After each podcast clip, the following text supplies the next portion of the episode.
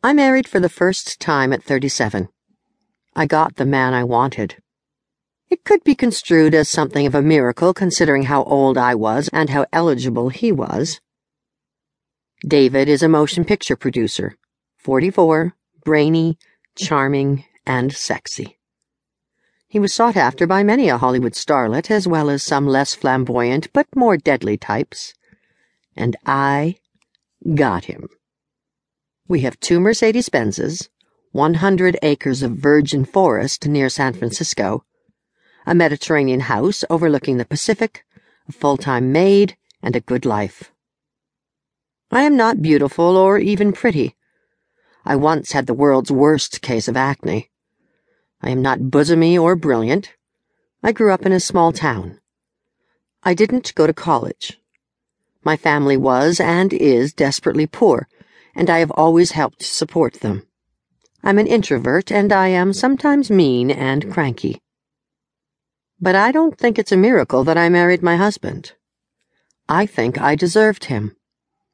For 17 years, I worked hard to become the kind of woman who might interest him. And when he finally walked into my life, I was just worldly enough, relaxed enough, financially secure enough, for I also worked hard at my job and adorned with enough glitter to attract him. He wouldn't have looked at me when I was twenty, and I wouldn't have known what to do with him.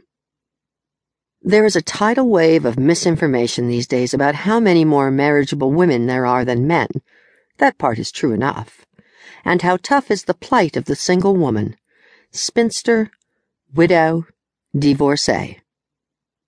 I think a single woman's biggest problem is coping with the people who are trying to marry her off. She is so driven by herself and her well-meaning but addlepated friends to become married that her whole existence seems to be an apology for not being married. Finding him is all she can think about or talk about when A. She may not be psychologically ready for marriage. B. There is no available husband for every girl at the time she wants one. And C. Her years as a single woman can be too rewarding to rush out of.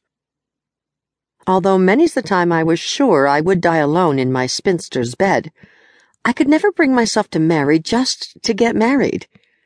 If I had, I would have missed a great deal of misery along the way, no doubt, but also a great deal of fun.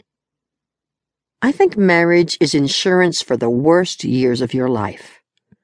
During your best years, you don't need a husband. You do need a man, of course, every step of the way, and they are often cheaper emotionally and a lot more fun by the dozen.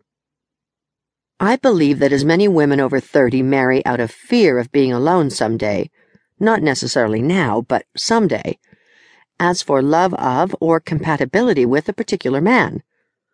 The plan seems to be to get someone while the getting's good, and by the time you lose your looks, he'll be too securely glued to you to get away.